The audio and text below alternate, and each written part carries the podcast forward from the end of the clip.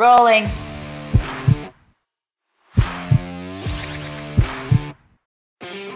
Welcome to a special edition of the RNegade podcast. In partnership with Rescue RN, we give you Kickstart My Heart, a revolutionary approach to resuscitation and code blue to take nurses who don't just do what they're told from novice to ninja. In episode four, our special guest is Mackenzie Young, neuro and med surg travel nurse. We're so super smart, but it's like all of a sudden don't know what to do. Nailed it.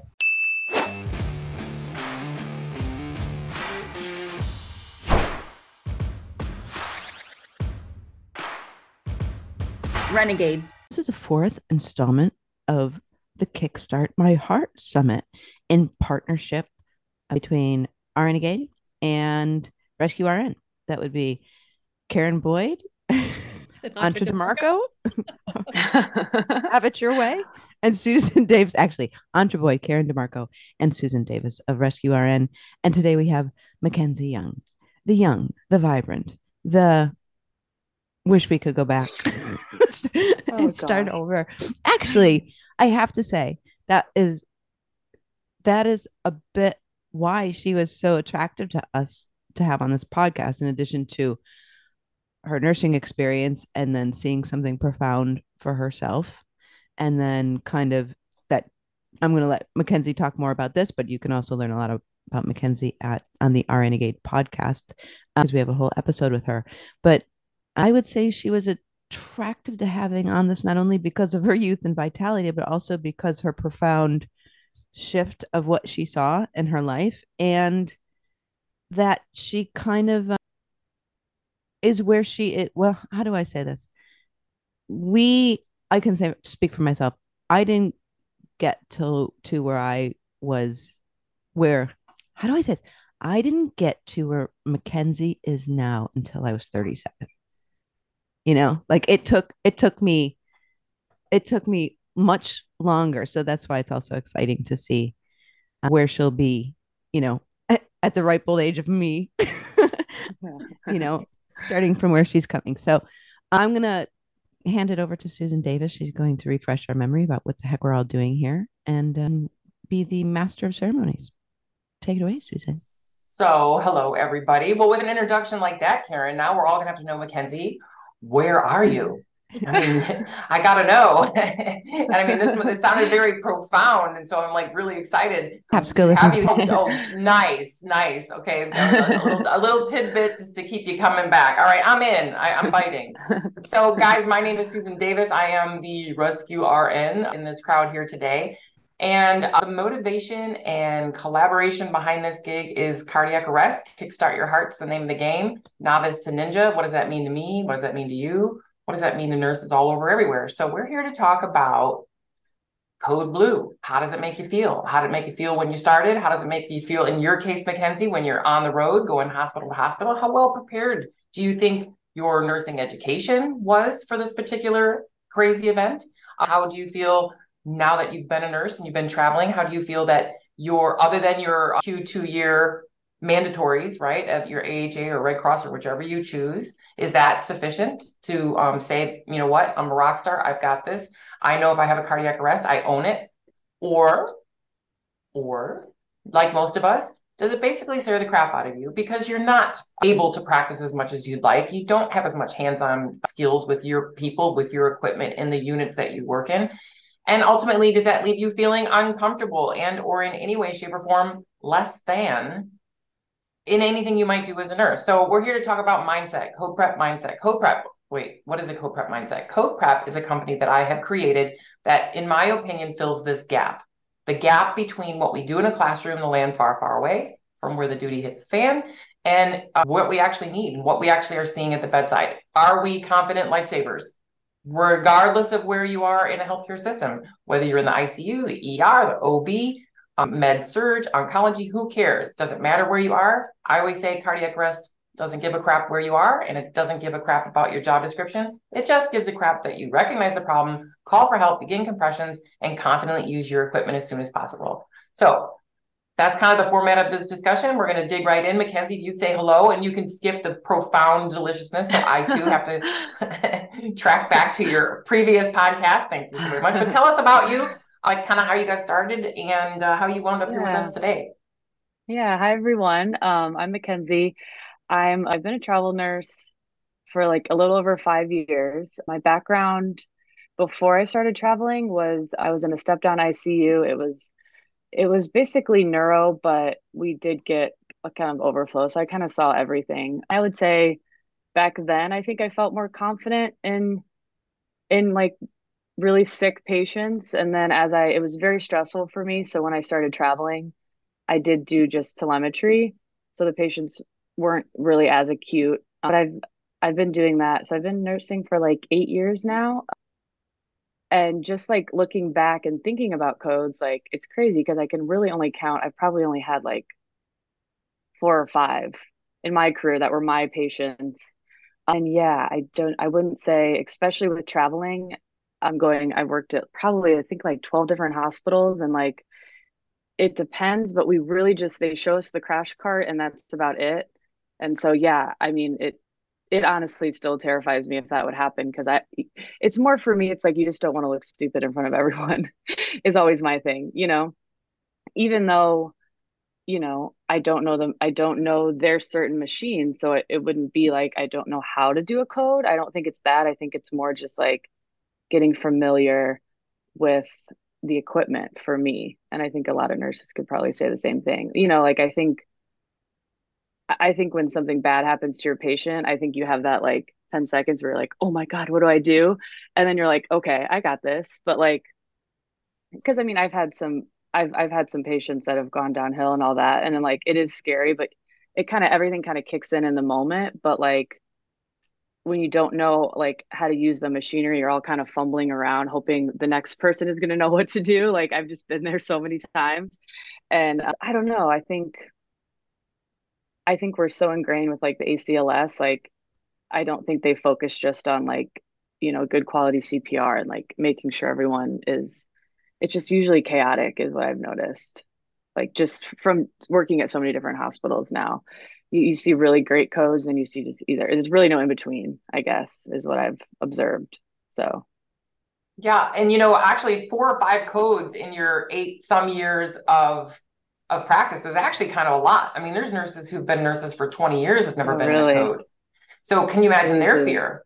And and, and the, yeah. not only and, and, fear is a big word, but at the same time, it's like it's that feeling stupid thing. So let's just say you have been a nurse for 10, 12, 15, 20 years. You haven't been in a code, or it's been years since you were in a code. Are you gonna be like, oh yeah, oh no, I have no idea what I'm doing? No, they don't. No, they keep that yeah. inside they keep yeah. that inside. It grows like a tumor, a fear tumor. And so, you know, he who hesitates is like dead, right? So they back out of the way into what you just said because they know and pray, hurry up. Someone who knows what they're doing or does this far more than me better get in there. But ultimately, what we're asking for those first two to six minutes is all basic life support. It is truly, is this a problem? Yeah. yep, that one's dead. All right. So call for help. How do you do it? Shout.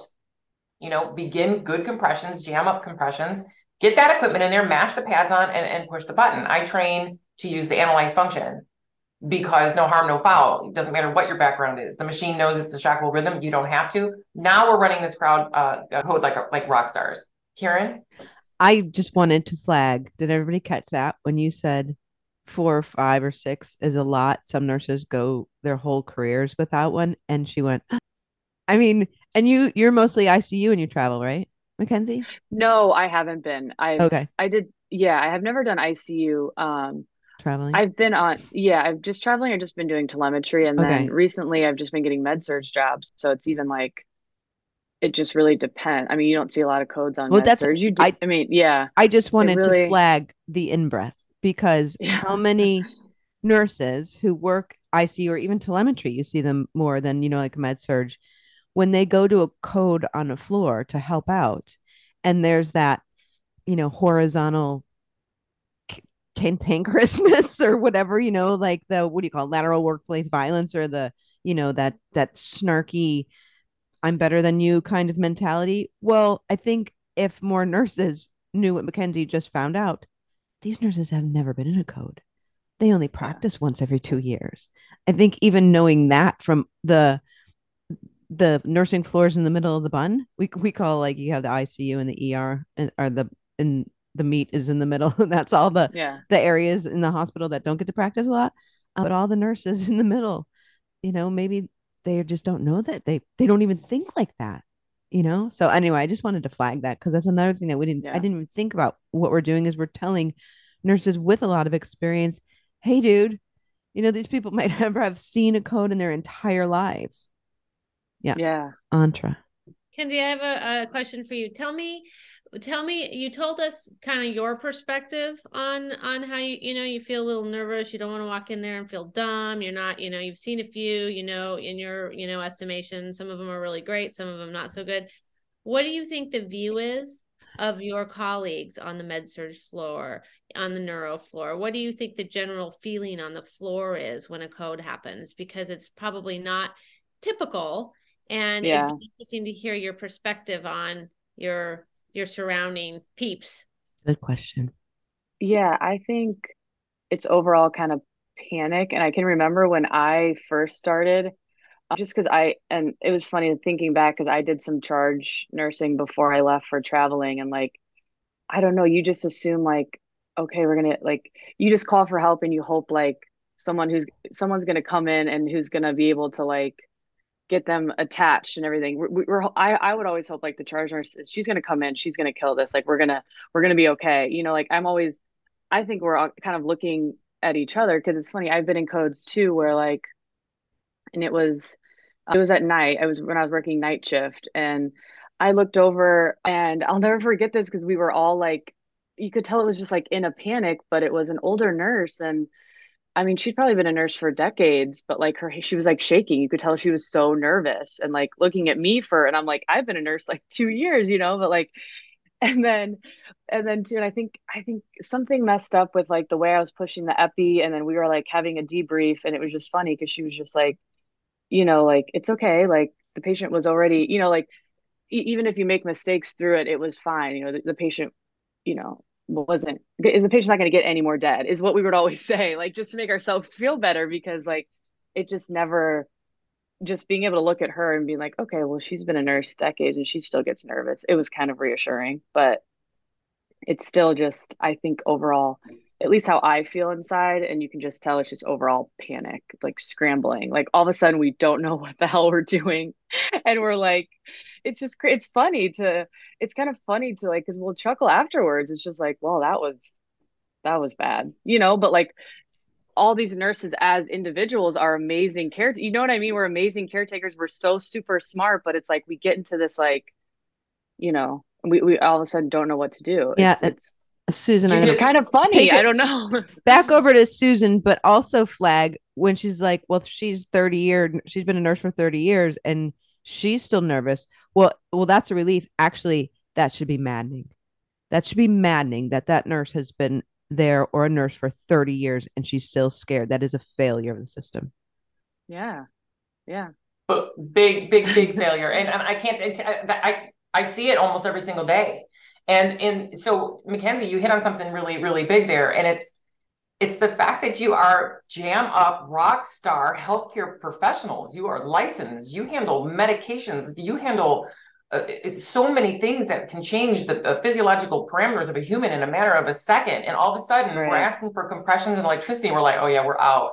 Like we we are out. We don't do this because our brain instantly goes to ACLS, which I might mm. say in in the majority areas where you work. I mean, when you were in the step down, everyone would be ACLS, but in the middle, in the hamburger, Usually no. it's all basic life support except for maybe the charge.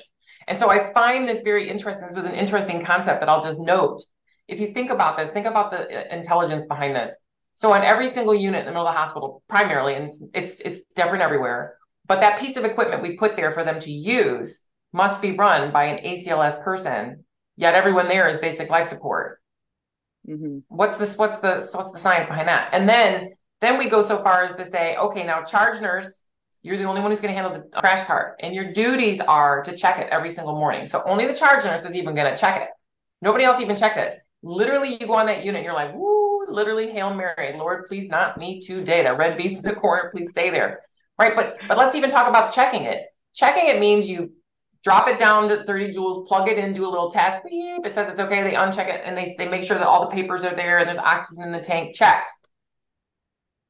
So how is that how is that going to help us at all? I mean, yes, okay, the battery's mm-hmm. good. Sweet. We have enough charting paper, which no one's ever used since the history of mankind anyway. Paper towels are the only way. So all I'm saying is there's some weird concepts there in the middle of the hospital, right? And now some some like I was in a hospital the other day and they have regular manual defibrillators on every floor, except on one floor, med surg they have an AED, an AED defibrillator. So then, you know, when the critical care team arrives, they have to turn it off of manual, uh, off of AED and put it on manual. That's an old, you don't have to do that with the newer defibrillators. But anyway, I digress. The point being is, unless you handle it, regardless of what it is, you can't be good at it. True or no? So, yeah. Mackenzie, the question to you is in your experience, and you weren't you were you've been tra- a nurse for eight so you've been traveling for about five so you were at some location for about three and regardless of whether you were stationary or traveling did you have any code practice no and it yeah and when because i've just started working med surg a little bit too like i just recently renewed my acls i had because you don't you don't need it for every hospital and for every i mean med surg, you really yeah you don't need it um, but wait so, wait what was the Say it one more time. What was the practice? any practice oh, codes, practice. mock codes? No. So you didn't know go out and get yourself like through an ACLS class or no. BCLS class like in yeah hospital. so I would do that on my own but no like when we would do hospital orientation I think I did one mock code my first two years that I was like I was I was at that one hospital for like two and a half years but then a lot of times I mean I, I get maybe one day in the hospital and then I'm on the floor for two days so any travelers are not going to know how a code works until you're in until you're in that situation. So no, I I can say I haven't done a mock code in yeah, like 5 years.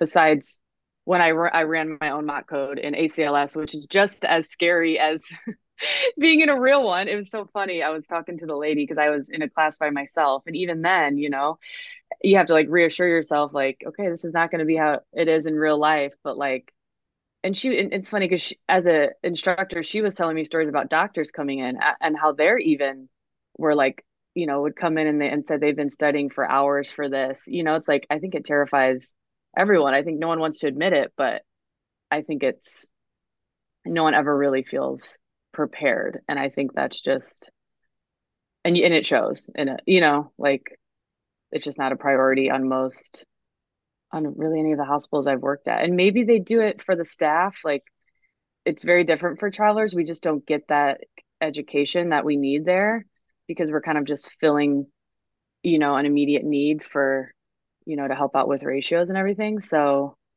but I mean, at this hospital I'm at now, it's all travelers. Like they just don't have the population here on the island to like staff. So I would be so curious to see what it would be like here, you know. So I have a question about that because isn't that the point? Like, why are we nurses? We go, we become nurses to care for patients, and ultimately, we're there on a med surg floor in an OR when they crash to save a life. Like, isn't that the point? Don't you think it's just crazy yeah. that we've completely put that on a shelf and just crossed our fingers and said, you know, hope that's not mine this time around. I, I like I'm yeah speechless. And for the travelers, I mean, you, you, know, what was the the nurse who got just got hammered? I can't ever pronounce her name, but you know, that hospital did not stick up for her and mm-hmm. did not, you know, not, nothing, did not support her. In fact, they were like silent in the whole thing, right? Like, so like that was a medication error. Can you imagine a cardiac arrest?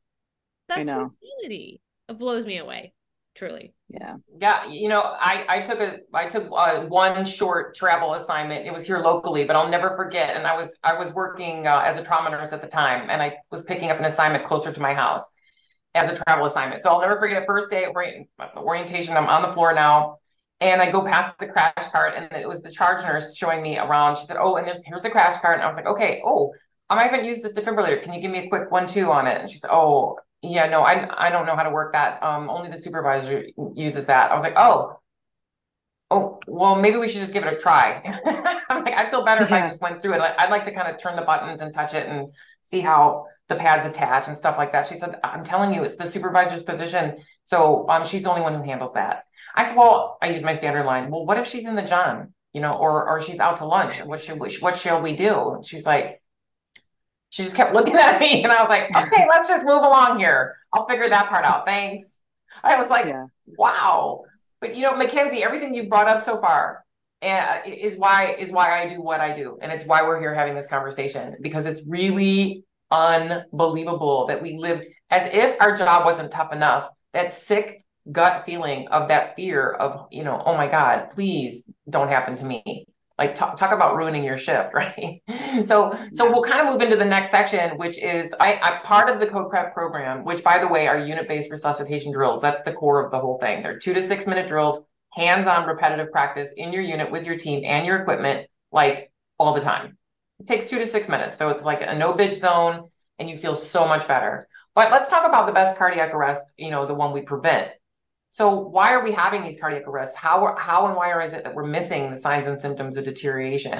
And and what in your experience is there any tool that you've been provided? Is there an early warning system in the computer or do you do you trust your gut instinct like if we miss those i mean physiologically 24 hours before they show signs and symptoms 8 hours absolutely there's symptoms that can be seen the American Heart captures the three hours prior to event in their get with the guidelines. So patients show these signs and symptoms and we're missing them. In, in my particular program, I created what I call an early warning system. It's a visual acuity scale. We triage green, yellow, red, sick or not sick.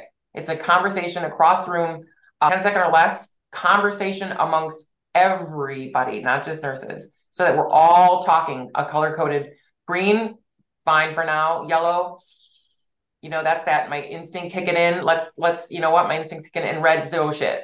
Like I got to know shit, and this one's down, and I and this is something we all need to talk about. So, in your experience, what do you think about any tools you've been provided, or in general, why are why are we missing it? I think on one of the systems, I worked with a few different systems. There was like a modified early warning signs, and I don't think anyone really necessarily pays attention to those at all. I don't I know that I think I think it's just one of those things you're clicking out of so you can get into the chart and do what you need to do. And I would say, I mean, I think there's a lot of factors that go into like because I because I know for me, like I tend to like go with my gut on things and I, I I don't know with all other nurses, but yeah, there is that feeling though when the patient does go downhill out of nowhere, you're like I, I I always blame myself like what what did I miss? What did I miss? And I think sometimes things just happen, but I think lately like especially the last hospital and like where you're so busy, especially these med surg nurses, it's like you're just really trying to get by. Like you're just really trying to pass all your meds on time. So I think they're missed. Be- and I, and I hate to just always blame it on ratios and all of that. And it's not that, but I think like I think the mentality just working different floors is like a med surg, you have a lot of tasks and you're just trying to like get through what you need to get done. So I think I think being like present in there and like, you know, feeling if something is off, I just don't know that nurses really have the time to like until it's already progressed and they're already septic or they're already this or that, you know, like I found it a lot easier like working like step down. I could catch it really quick you know because like you're in that mentality of like critical thinking where i don't know sometimes i feel like i lost that a little bit in med surg because you're tasking so much and you're not really able to like think critically i think i had those skills coming in traveling so they they do i notice they like come back for me quickly but if you've never really taken care of really sick patients, maybe you don't really know the warning signs. You know, maybe you do, maybe you've taken, but I think to see them in real life is different than like uh, learning about them in a slideshow that you're or or some sort of like, you know, module that you do you know what I mean? Like Yeah, it, that actually brings me to the question I wanted to ask. It's perfect segue because uh, Susan asked you what are the early warning systems? Is there anything that supports you in that hospital?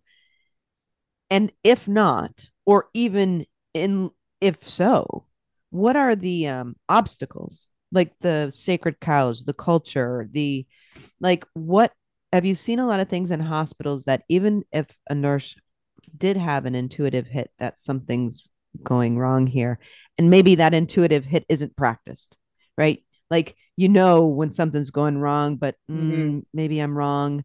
And the reason they don't say something is because of the culture. Like, have you seen a lot of that kind of culture where even if they did have a warning system or they were able to use their intuition, they wouldn't?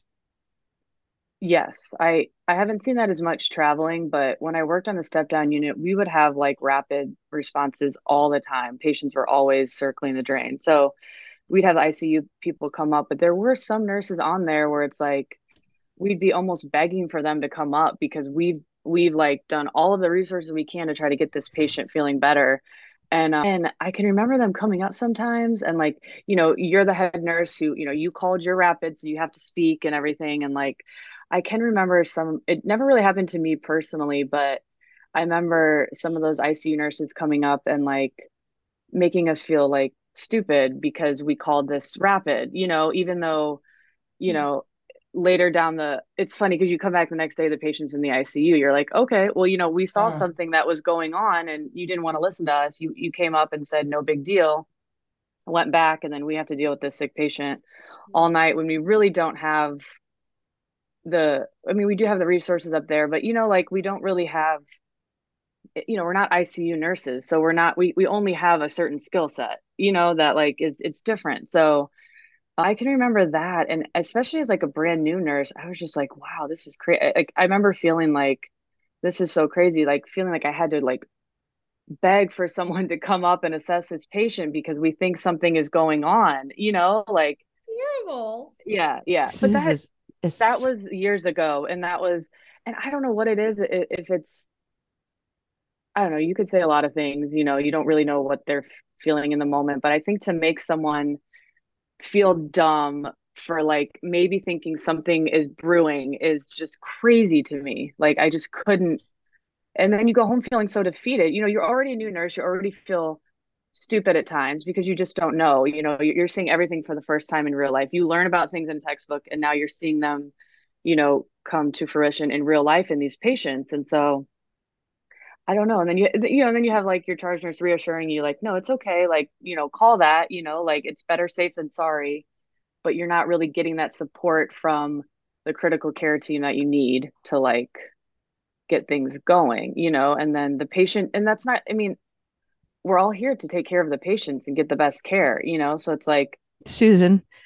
the I'm yeah. I'm going crazy. I, yeah, I know. I, mean, could I could feel the const- conversational constipation coming. I'm just going. you. You're just uh, so eloquently speaking into s- uh, everything and why that we're here, and, and and all the reasons why this thing was created. But I want to go back just a little bit. You know, the disservice that we've done. How about when you become a brand new nurse and you everyone needs to do their time on med surg? I mean, I say it should be the other way around. You you yourself described that you had some time in the step down and you worked in a more critical care area where you where you learned critical thinking. Versus, Yeah. we want people to start in a medical surgical environment where they learn tasking. In my opinion, what a disservice because your brain is now a tasking brain and we're trying to beat into them that you need to be critical thinkers yet we're Mhm. using the word acuity in med surg while you're tasking your 85 patients you I, I that one travel assignment I, I couldn't even get to lunchtime. The polypharmacy i mean like 85 pages of medications. Then you got to give insulin and it's lunchtime. Before you know it it's time for dinner and insulin. You didn't even get the last set of you can't even go back to the first one to do your bandages and stuff. I was like you guys are whack. I could never do this. If they're not dying i'm out. But but my point being is i didn't know until i had created this thing that because i only had done critical care how differently the mindset of the the hamburger of the hot hospital. And it's because they've been tasking for so long. So much so that when you get your patient assignments it's you get an acuity level of your patients. Uh, many hospitals that i work with are using acuity uh, even a red green yellow such as I, I use for my visual acuity scale to talk about level of tasking. So they won't don't want to give you you know two reds or three reds because of the number Yeah. of tasks and the amount of time you're going to be in that room. Or else my same patient, if I were to give that patient a red, it means they're about to die, right? So the whole thought process is completely different. So when the when these, you know, all that and 10 bags of chips critical care nurses show up to you and treat you that way, I don't know if they if they have never worked in an inpatient environment, they really feel like, God, how can you not know how to do this? And I'm not standing up for them and their behavior, believe me, because I've been in the room when they've treated people in rapid response, in met calls, just like junk. And I think I'm like, you know, well, I'm going to call your mother. You know, that's like really bad behavior. it's really bad to make people feel that way. And this person has reached out. They're a nurse. They've reached out because they got the gut instinct, and then they they they get that treatment when they get there. So that's that's just horrible too. But what do you think about that? I mean, I think what do you guys think about that, Andra and Karen? I love your thoughts. I'm thinking uh, maybe nurses should start with higher acuity, and they don't have to stay there, but they should at least do a rotation through it. So I mean, if it's not if, if you had Mackenzie, since you did, but if your colleagues if you've never gotten that critical thinking bump of being around it, I and you can go backward, but going from the, the one to the other is not gonna work. No, and I had a nurse tell me, and I followed her advice. Like she said, like the best thing you can do. She was an ER nurse, and she's like, because I was contemplating where I wanted to start, and she's like, she's like, you should start in a really difficult step down unit. Like it's going to be probably really stressful for you, and it was. It was like I felt like my work was like my whole life at that time, but I was like learning so much and just becoming I was gaining so much confidence because I mean, I started traveling at two and a half years of experience and I was, and I felt fine. You know, I had seen so much and I had taken care of really sick patients. So when I switched back down to like a telemetry floor, I'm like, okay, I got this. You know, like I can, and it seemed like it wasn't as stressful. And, and so I would rec, I, I tell like any little, any nurses that I like, you know, uh, the new grads, I always tell them like start, you know, they're obviously on like yeah, a telemetry floor, but I always tell them like go go try to get some critical care now while you're like so fresh, you know, like yeah. you're right out of school. Yeah. Andra, what do you think about like what you're telling them, Mackenzie, what you're saying, so Susan, and what you're what you're telling when uh, new grad nurses ask is a complete opposite of what and, and it's what I told myself. Like I didn't want to do anything else because I knew I'd kill somebody on a med surg floor. but, you know, but Andra, what were you gonna like? What was it like well, for you? I was just gonna say, like, you know, in in in the operating room, so at this community hospital, not a trauma center, but part of a health system here in Oregon, we would get they were travelers, but they were locum. So they were just, they would flip from hospital to hospital. The ones that, and all of them actually, were you know they were they were going from hospital to hospital so they were doing you know or nursing in big trauma centers so they were good at what they did in the operating room because they had that experience, right? And that was just for the ones that were, quote, travelers, local travelers. Uh, you know, if they had started in a community hospital like I did and didn't have any and didn't have any of that critical care trauma OR stuff, then they would come you know, and be relatively comfortable at a community hospital, but have no idea what to do in a code. So it was always those nurses that were like, you know, constantly being filtered through the trauma system that were just like Amber, who we interviewed on our podcast. Oh my God, that girl, she could do anything in hmm. the operating room because she just was getting that experience. So I think, yes, that is, it's, we do it.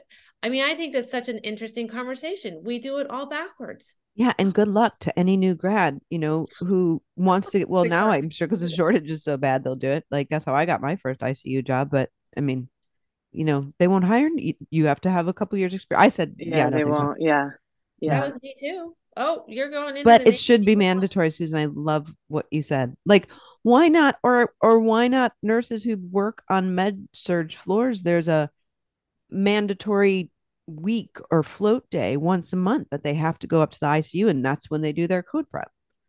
Yep. Should, I mean, go to critical care immediately and stay critical, there, in my opinion, for I, it, a solid year. yeah. I think mm-hmm. exactly the opposite. I mean, I'm sorry, but we can all figure out a peg tube feeding. I mean, or I mean, I, I don't mean it that way, but tasks. I mean, me, I should say that. I think I pulled that one out because I, I don't like to do that at all. I was like, I don't know. I'm an emergency nurse. This person's not dying. They're not getting fed. Let's suck it out. Oh God, I don't think so. But anyway, you know, I, I but I think about it. I, I I'm really liking this new concept. But you're right. I'm thinking like like a preceptorship or something, or or in a nurse intern program, they should be a rotation at least through some some various areas. Because I also don't think we do. I think we do nurses a disservice by making them stick to their guns on where they first pick. Anyway, I mean, I know there's a lot of rotation through nursing and you get to move around, but anyway, anyway, I, I digress. The point being is when you work in critical care, when you think sick or not sick, you're thinking, what's the number one thing that this person is going to tank on me because like, what is it? Is it, is it their respiratory? Is it their, like, what am I watching as, as a critical care nurse? the first thing I want to know about a patient is if this patient's going to die on me or tank, what is it that I'm going to be watching for? And then I play that game with myself and when I have students. So like, like I'll go to my, if, if I'm in the ER, let's just say this one's going to be respiratory. Okay. So we might have a respiratory arrest. So we're watching respiratory in this one. In the next room, we have, uh, you know, possible flash pulmonary edema. Like, you know, like this one, it's going to be, oh, that blood pressure is like 8 jillion over 10 jillion. Okay. So, and I would ask my students to go back and recall for me in each room, what was the one thing in each room that this one's going to die from? And it's just a way of thinking that's where I start every patient encounter. it's just how I think. So when I started going into med surg and doing my evaluation on how to create these mock code programs, it's not a mock code program because I discovered that just like you don't want to be bombed by the critical care team when they show up and be smarty pants, that same feeling like you described in the in the ACLS class. Nobody wants to feel stupid. And and so if you do a mock code, I've discovered, you know, like the, all critical care want a surprise attack these mock codes. And it's the same thing as, as your turn in ACLS in front of a bunch of people you don't know. You have to all of a sudden perform. So what even if you did know it, shoop, it's gone, you know, when you get put upon that way. So code prep, code prep is practice and not perfection and lots of laughs. You know, we laugh, we, we, we do a quick drills, they put the pads on, and I'm like, okay, let's just talk about those pads. they're gonna have to they're gonna have to come down just a little bit, but that's okay. and we laugh and then we do it again. And literally after about six minutes, you watch people who are like sweating, they go to laughing and then they go to standing tall because they're like, Are you kidding me? That's all, that's what you want us to do. And then we give them permission to do it. Right. I think that's another part of it. I just talked to somebody the other, just yesterday. They were saying, I asked the same question. So do you practice mock codes? Well, they said, Well, of course we practice mock codes every two years when we go to our ACLS class, there's a mock code at the end of the class. I was like, yes, there is. but that's not what I mean. I mean, with your equipment. So, so that doesn't involve right? wait for the doctor. or yeah. and if they can, that's great because wait, stop. Sorry, sorry. You all freeze, and I'm the one recording. So can you say and i'll edit that chunk out. Can you say again what you started to say? Uh, susan left off with wait wait.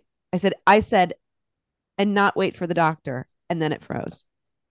Oh. so it i said i said not wait for the doctor or the rapid response team because if they uh, like if they could fly that's great because maybe they can get there in under a minute. But we've heard already that lots of rapid response teams if they're down on the first floor and you're working up on the 15th they are not going to get there in under four minutes which is when you have to be doing basic life support effectively so that they can get there and then they can upscale to ACLS or whatever needs to be done. I that's just so compelling. Like it is on us as nurses, period. It doesn't matter if you're med surg or you're neuro or you're OR, it does not matter.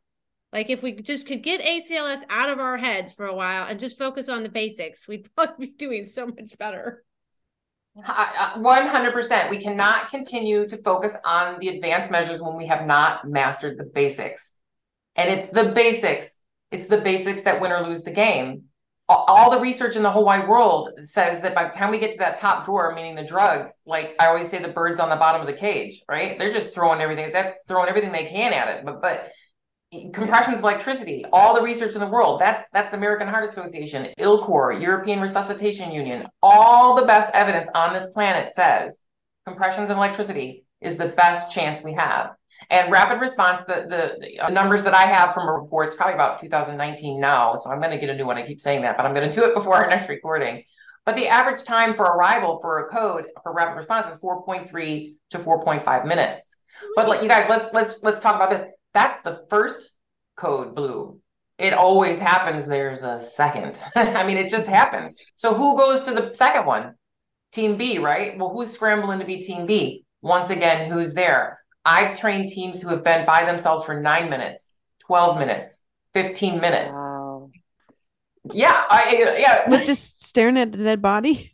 That's scary. Yeah. Scrambling and scrambling and praying, you know, that, that help arise primarily. But it's, it's again, here, here's the whole thing with code prep, recognize the problem. Well, it begins with the visual acuity. Let's talk about it. Like you said, Mackenzie, yeah, there might be tools, early warning systems. It's built into your charting It's only as good as the timeliness you were able to get that charting in one Yeah. and two. Yeah. Like you said, you also like close out of that screen. I've got you know things to do, and it's it's it's it's not necessarily handy.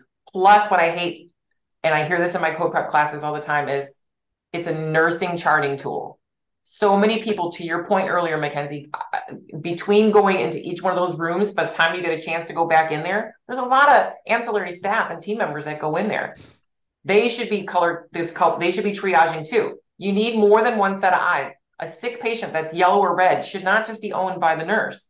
She's got enough on her Yeah. back. She wants to go home knowing she did the best she can. So we have PT, OT, uh, nutritional services because I have a I have a whole non-clinical visual acuity 10 minute module too. It says, you know what your family member is sick right now, right? You know what if your patient's sweating, we should all be sweating. So Yeah. visual acuity, something we need to talk about and we need to talk about all day long. We know how quickly it's your patient that's respiratory, not so swell. They need to go down to CT. They go down to CT, you send them a green. They lay them flat in the hallway or not so good, not not optimal. Then they lay them flat in the CT. They hang out there a little, oh, they get a trauma. This one gets bumped to the hallway, gets back up, and then it comes up to your floor, and there's like, you know, foam coming out, not so swell, right? Because the CT just brought them back and didn't tell anybody. Well, if you're not in there, who sees? So there's a, million reasons why a patient can go from a green to a yellow or red in just a minute. But my firm standing is we all need to be watching, not not just the nurse. So Yeah. And unfortunately, yeah, it's always on the nurse. Yeah. Oh, yeah. Me and my friends talk about it all the time. Like, and me, I think nurses are just perfectionist too. At least I kind of am when I'm at my job, you know, like they're just, you always blame yourself because always comes back to the nurse. And I don't even know how that can even change, but like, you know, because you'll be in a rapid response or something. And I was in one like a year ago where uh, my guy, we finally figured out what was happening with him, but he he was turning like blue everywhere, and and he was and he was not breathing well. He ended up having like a really high temperature, really bad UTI. But by the, but like the doctor comes in, and I have five patients, and I'm and he's getting up and down from the bed, and the CNA is helping me out, and I remember he just came in and was like, "So how long was he in the bed?" And then from when he got to the chair, what time was it at? And I'm like, "You're asking me a time?" I'm like, "I have no idea." I'm like, so these are you know, so there's like really no like the communication always falls back on the nurse, which makes it really hard and it can be really defeating. Like for, you know, even like I've been a nurse eight years and there's shifts I go home and I'm like, I just felt like a crappy nurse that day because I just am spread so thin. And I don't, I mean, that's like a bigger conversation. Like, how does, how do you fix that? But um, This is why I can't wait till Maggie Ortiz comes on an episode and you, Mackenzie, have to watch this one. and you have to have all your friends watch it because that woman knows state board nursing policy like like she wrote it. I mean, like it just pours out of her. And she would hear what you're saying. She would hear a lot of this thing and go, Yeah. Uh, that's when you go to your administration and say, It says in the policy here that your hospital abides by that I'm not supposed to have this many patients and I'm here for you. Like, because I, you know, either, you know, I'm going to chart that I notified you that I'm not supposed to have this many patients or that, you know, all these things that I'm, um, you know, whether it, whether it's an overstaffing issue or it says here that I'm supposed to be having this many uh, mock codes per month. And it is my uh, part of my knowledge and skills that are required to function safely on this unit that I'm supposed to be prepared like this. You haven't done it. So, uh, what are we doing here? You know, like, and to empower new nurses, new grads, your generation, they have to know. And to me, like we've talked about this on a couple of these, we must have the knowledge and skill required in any state board policy, any hospital policy. You are required to have the knowledge and skills to safely practice and deliver the standard of care on that unit. And if it is not provided to you, it is your responsibility to go and get it. And I would love to see nurses start saying, we need Susan Davis in here. We need, you know, Rescue RN. We need code prep in here. Here's the thing. And if they don't give it to you, then rise up. I mean, like, yeah, or go get it yourselves as a group, you know? yeah. yeah, and Ki- Karen, to your yeah, and and, uh, the system is keeping us keeping us in our lanes. You know, we all have Yeah. a little bit of learned helplessness going on at, historically as nurses. And I mean, you know, not just you, Mackenzie, and and the younger and the younger nurses, but all of us. Like, no more. It's time. It's time to rise up and say, I am not doing this. And you know, and if you're going to work there, then we're gonna, you know, we're gonna. I'm gonna figure it out. I'm gonna get my education some way because it is just. It, uh, This is it. No, it isn't even. This is the conversation. Yeah. I am the permission. This is what I've been saying. I am the permission. I am done. Now is the time. I have been doing this for about 10 years in my local area, and I have kitty catted and skirted around leadership and hey, do you want me to? And you want me to? And it's always back burner, back burner, back burner. And they ask me, like, well, I, I, there, it is the number one request, most requested educational intervention by nurses in the world we want mock code training. We, uh, if yeah, everything else you mentioned is crap too. But the one thing that will really send me going home and make me think I might not come back is don't provide me the training I need to be efficient and and and confident in in those first two to six minutes at least. And trust me to do it and respect me for doing it. Empower me, trust me, and respect me. Because if a 10 year old kid or an 80 year old grandma could grab an AED in a mall, you damn sure, Mackenzie, should be able to run it in your hospital. You are a skilled practitioner, as is everyone else that you work with. So the time is now for me. This is why I'm on here with you guys. This is why I'm opening up to the world. I am done waiting for my B2B business, you know, waiting for uh, the corporations who I've been speaking to and, you know, sending flowers, if you will, for for years now. While they say, "Oh yeah, this is great. Why don't you go ahead and just you know do it here and do it there, do it." That's not how it needs to be done. Everyone needs to be doing it. Every nurse needs to have access to this. And to Karen's point, I finally just said, you know what? I will make. I am bringing it to them.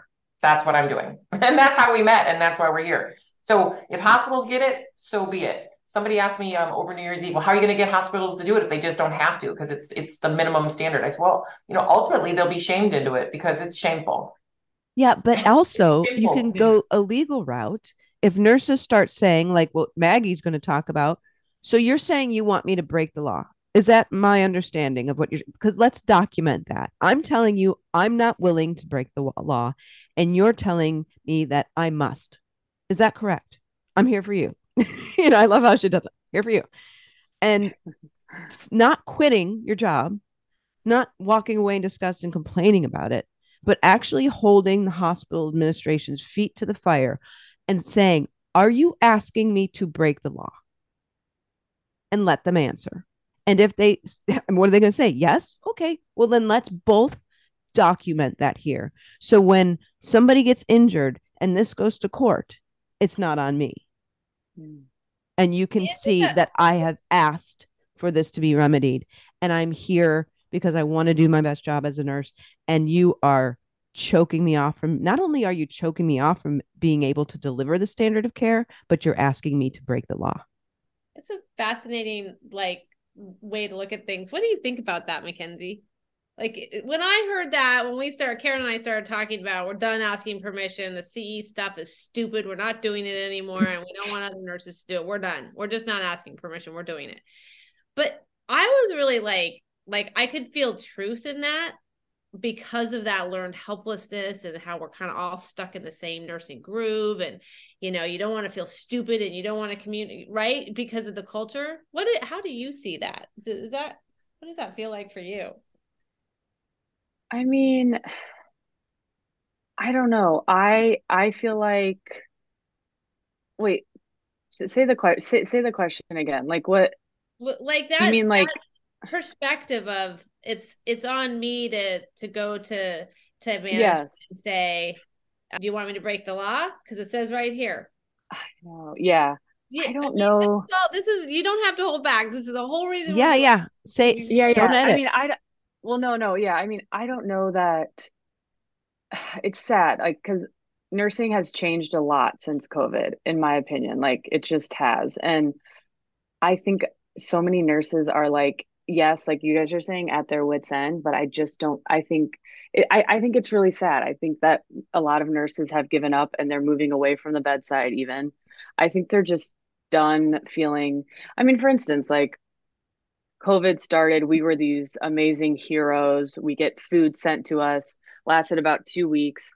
And then the whole vaccines roll out. And then, you know, we're, and then nurses, you know, you have this mass exodus from the bedside because COVID really messed with a lot of people, of course. So now we're here with this like nursing shortage. And, you know, it's just like, I think a lot of nurses have just like given up on the system in general. And it's like, how do you fix it? Um, I think nurses are just done working at the bedside. They're overworked, they're underpaid.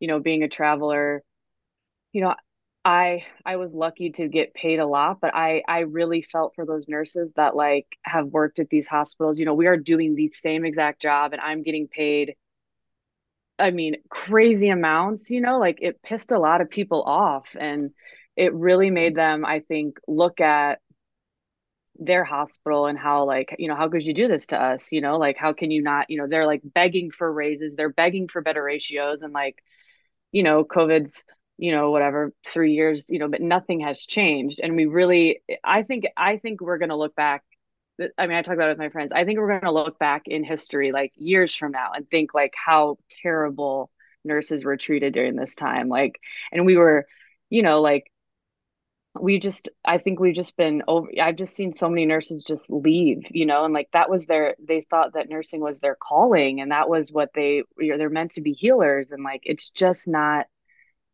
it's just not like I just don't. I think nurses are just done. They all they think they're siloed, they just, Mackenzie. Everybody, uh, nurses have never just gotten together and all gone in. But yeah. courage is contagious, and that's instead of because they all think I'm leaving because I'm just alone here in this silo by myself and being treated like yeah. bad. You know. Yeah. But when have we collectively gotten together and said enough? Like what was it in New York where they all walked out? Yeah. You know?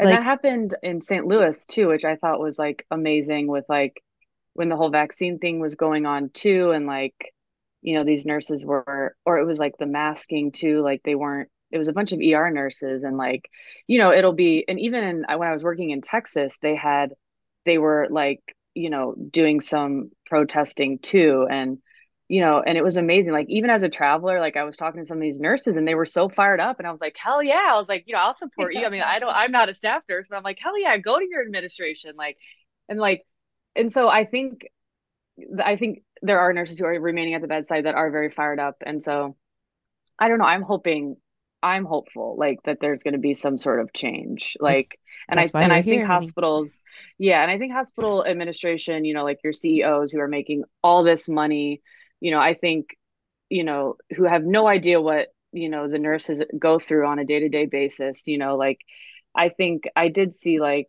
uh, that they were getting, you know, like nurses are now getting raises that they haven't gotten in years, significant, you know, like it's, it's time that like we're paid for what we, I mean, the trauma we go through. I mean, COVID's one thing that was traumatic for, you know, everyone, of course, but like, you just don't really talk about the things that nurses go through day to day and like you're just not it's not about the money it's just about being appreciated you know and like i i i just felt for those nurses coming in who are like you know putting who have kids at home and family and they're putting their lives at risk coming and taking care of this virus and then you have these other nurses coming in who you know haven't put in their time at that hospital and they're getting paid all of this you know like it would feel like a big slap in the face you know like it hurt yeah. a lot of nurses i think you know yeah. it was and we're going to take and, it back and, to and take it back them, to susan but... because i think the point of this though all of that like we could go on and do a whole series on that stuff know, and that's yeah. kind of what our RNegade is all about but to bring it back home because we're running out of time and i want to put a period on the end of the sentence but to your point mackenzie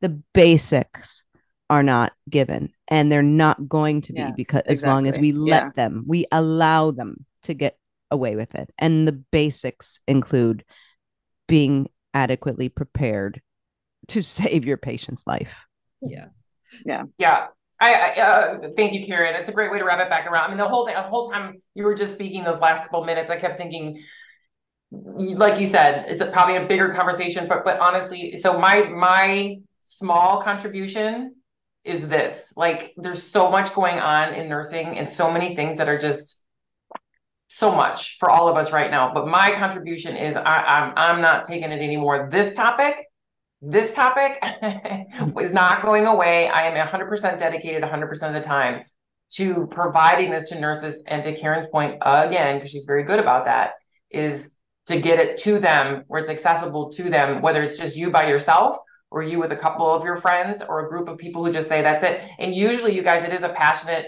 group. It, it and usually it's a charge nurse or a supervisor uh, or someone's like, you know, my teams want this and I want it for my team. And then, but then again, it's like, okay, so now they've submitted for pay from above. So the people who want it and need it in a hospital system aren't the ones who pay for it. So I've had to, I've rechanged everything around so that it is doable for one person who wants to do it.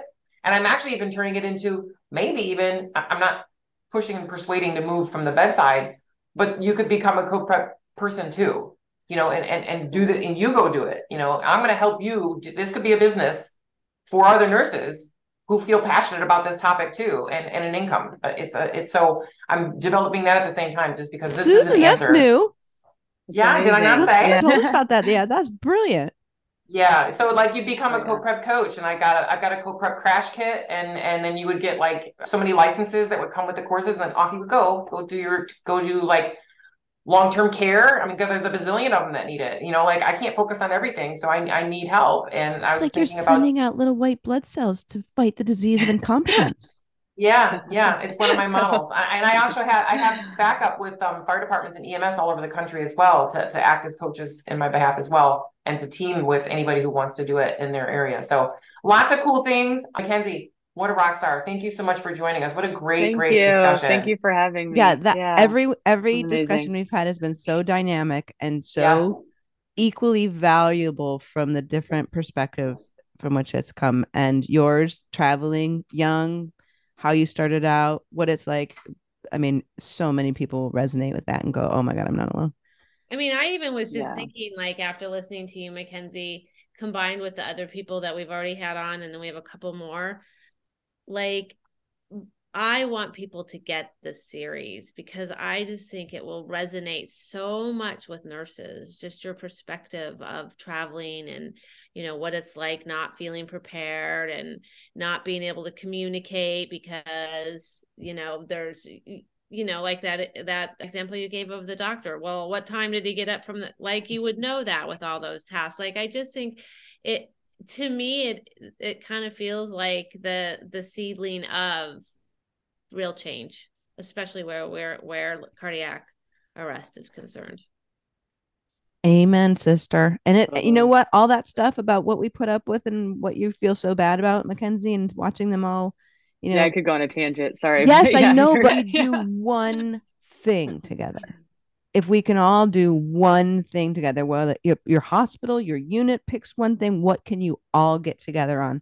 You know, I had this, I had this fantasy while somebody was talking on this, like, what if units relieved each other and then they all marched, you know, to the administration as one and said, we're not going to take it. Oh, you ICU is going at three, you know, like, I mean, code prep we want code prep yeah, something. Yeah. Well, that- yeah, code prep or, or or enough staff or whatever. Pick your pick your fix. But anyway, thank you, thank you both, Susan, Mackenzie, Andra, and I are so happy and grateful to be.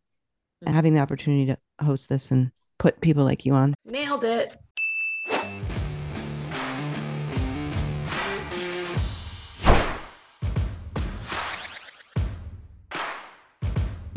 Renegades.